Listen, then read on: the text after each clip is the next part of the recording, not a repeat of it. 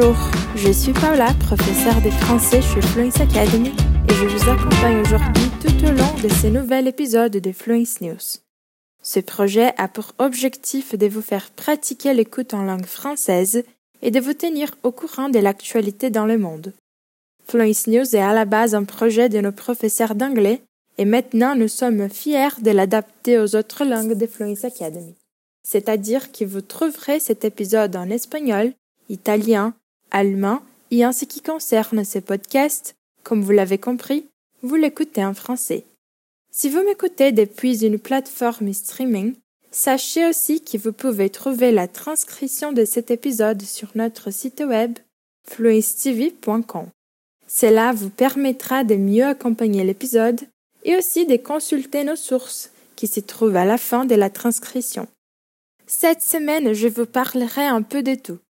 L'accusation d'un possible détournement des vols par le Belarus, l'engagement de la Union européenne à fournir des vaccins aux pays à faible revenu, la polémique autour de la candidate élue au Samoa, le progrès du vaccin Moderna et le sauvetage des six personnes par un bergère en Chine. Je ferai des petites remarques en portugais par rapport aux aspects de la langue. C'est parti Notre première histoire du jour commence dans le ciel. Le Belarus est accusé d'avoir détourné un avion de ligne européen et de s'être livré à un acte de terrorisme d'État. Roman Protesavic, ancien rédacteur en chef des influentes chaînes Telegram Nexta et Nexta Live, a été arrêté par la police après que son vol a été détourné vers l'aéroport national de Minsk. Minsk a confirmé que le président Alexandre Loukachenko avait ordonné à son armée de faire décoller un chasseur MiG-29 pour escorter l'avion. Monsieur Protasevich a été accusé par le Bélarus de terrorisme et des provocations d'émeutes après que les chaînes Nexta sont devenues l'un des principaux vecteurs de l'organisation des manifestations anti-Loukachenko pour cause des fraudes électorales. Protasevich vivait en exil et la Pologne avait précédemment rejeté une demande d'extradition envoyée par Minsk. Monsieur Protasevich effectuait un vol intracommunautaire entre Athènes et Vilnius, la capitale de la Lituanie, lorsque l'avion a été dérouté vers Minsk. Selon les données des vols en ligne, l'avion se trouvait au-dessus de l'espace aérien biélorusse lorsqu'il s'est dérouté mais il était plus proche de Vilnius que de Minsk. Je risque la peine de mort ici, aurait dit Protesavic, tremblant à un autre passager de l'avion, avant d'être mené par la police biélorusse. Il a supplié l'équipage en disant Ne faites pas ça, ils vont me tuer, je suis un réfugié. Des avocats cherchant à aider Protasevic ont déclaré au Times qu'ils pensaient qu'il était détenu dans une prison de Minsk géré par les services des renseignements biélorusses. Le lundi 24, les autorités biélorusses ont publié une vidéo des Protasevich dans laquelle ils disaient coopérer avec les autorités. On ignore toujours où il s'y trouve. Le père du journaliste biélorusse a déclaré qu'il était évident que son fils agissait sous la contrainte et avait été battu lorsqu'il a enregistré une vidéo dans laquelle il avouait avoir organisé des manifestations des masses contre le régime. Dimitri Pratasevich a déclaré que Romain était très nerveux et parlait d'une manière inhabituelle pour lui. Il est clair qu'il a été physiquement blessé car on peut voir des traces des coups sur son visage, a-t-il ajouté.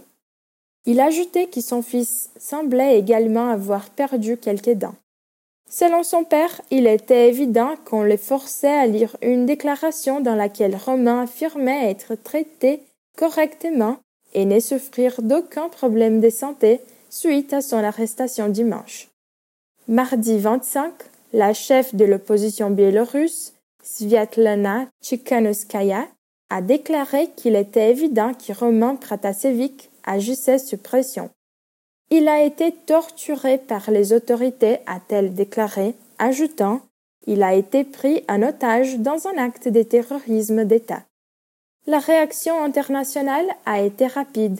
Lundi, l'Union européenne a pris des mesures pour isoler le Belarus, ordonnant à toutes les compagnies aériennes basées dans l'Union européenne d'éviter l'espace aérien bélarussien et interdisant aux compagnies aériennes bélarussiennes d'entrer dans l'espace aérien de l'União Europeia e d'atterrir dans ses aeroportos.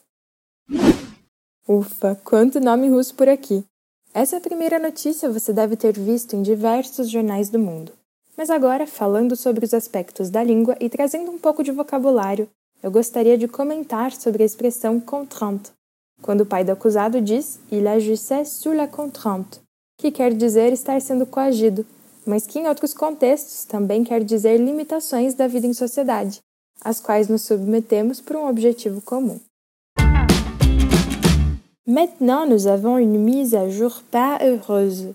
La semaine dernière, nous avons parlé de Samoa, qui a élu sa première femme première ministre. Cette semaine, elle a été expulsée du Parlement. Lundi, le pays a été plongé dans une crise constitutionnelle lorsque la femme qui a remporté les élections le mois dernier a été excluée du Parlement et que l'ancien dirigeant a affirmé qu'il restait aux commandes. Lundi matin, la première ministre élue, Fiem Naomi Matafa, et ses partisans se sont présentés au Parlement pour former un nouveau gouvernement, mais n'ont pas été autorisés à y entrer. Elle et son parti ont ensuite prêté serment et nommé les ministres lors d'une cérémonie qui s'est tenue sur une tente devant le Parlement verrouillé. Des actions que les opposants ont qualifiées d'illégales. La Cour suprême du pays avait auparavant ordonné au Parlement de se réunir. La Constitution exige que les législateurs se réunissent dans les 45 jours suivants d'une élection lundi marquant le dernier jour de ces délais. Mais Tuilaepa Sailele Maliele Gawi, qui a été Premier ministre pendant 22 ans avant sa défaite électorale inattendue, ne semble pas prêt à abandonner le pouvoir. Deux alliés puissants ont soutenu Tuilaepa. Le chef d'État de la nation, Tuimalealifano Valeatoa Sualaovidu, a écrit dans une proclamation la semaine dernière qu'il suspendait les parlements pour des raisons que je ne ferai connaître en temps voulu. Dimanche, le président du Parlement lui a apporté son soutien. Après qu'Ifiam ait exclu lundi, Tuila Epa a tenu une conférence de presse proclamant que son gouvernement restait en place. Lors de sa conférence de presse, Tuila Epa a déclaré Il n'y a qu'un seul gouvernement à Samoa même si nous ne sommes que le gouvernement de tutelle. Nous restons dans ce rôle et menons nos activités comme si de rien n'était. Pendant ces temps, Fiam a déclaré à ses partisans Il y aura un moment où nous nous retrouverons à l'intérieur de cette chambre. Laissons cela à la loi. Après qu'il est parti a tenu sa cérémonie dans une tente, Tuilaipa a tenu une deuxième conférence de presse pour dire que des mesures seraient prises contre les membres du parti. C'est une trahison et la plus haute forme de conduite illégale, a-t-il déclaré. La victoire électorale des FIAM a été considérée comme une étape importante non seulement pour les Samoa, qui sont conservateurs et chrétiens, mais aussi pour le Pacifique Sud, qui a eu peu de femmes à sa tête. Muito bem, você ouviu aqui a seguinte expressão, comme si de rien n'était, que em português é representada pelo como se nada tivesse acontecido. Mas atenção que agora eu vou te ensinar uma outra expressãozinha que você pode acrescentar ou usar em outros contextos. Faire genre que rien n'était.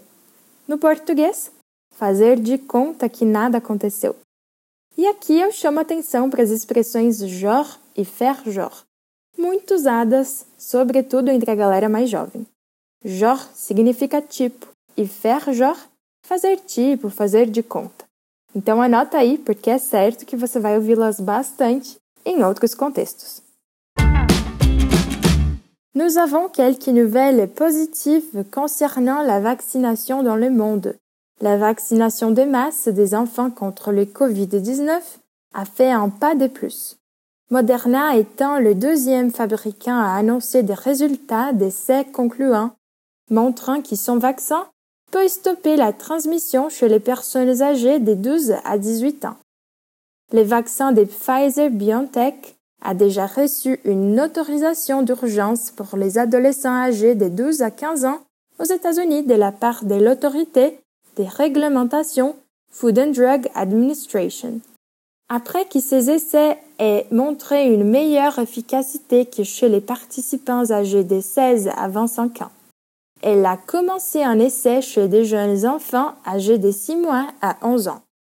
Les résultats obtenus par les deux entreprises suggèrent que la vaccination massive des écoliers pourrait être envisagée cette année, en commençant par les États-Unis, ce qui pourrait en théorie mettre fin aux angoisses des parents, des élèves des enseignants et permettre aux écoles de fonctionner plus normalement. Pfizer a déposé fin avril une demande d'autorisation d'utilisation d'urgence pour les enfants de 12 à 15 ans en Europe.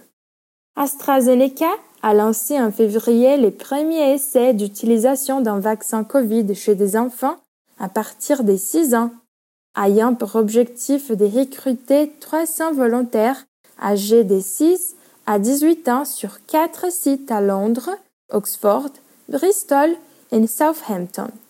Comme Pfizer, Moderna affirme que son vaccin officiellement appelé ARNM 1273 a été efficace à 100% lors des essais menés chez les jeunes.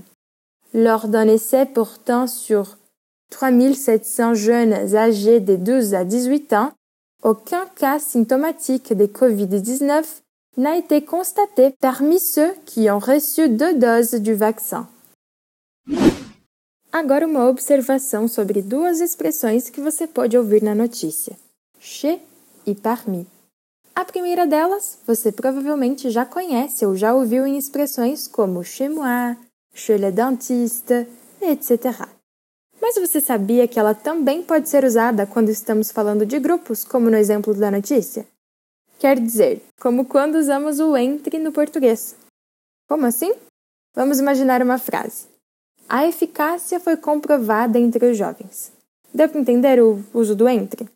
E o que o parmi tem a ver com isso? Pois bem, ele é quase um sinônimo com um pouco mais de formalidade. Très bien. Et pour terminer cet épisode, voyons quelques bonnes nouvelles, d'accord? Un bergère a été salué comme un héros en Chine après avoir sauvé six coureurs en détresse lors d'un ultramarathon au cours duquel 21 autres concurrents sont morts. Zhu Keming était à la une sur Weibo mardi.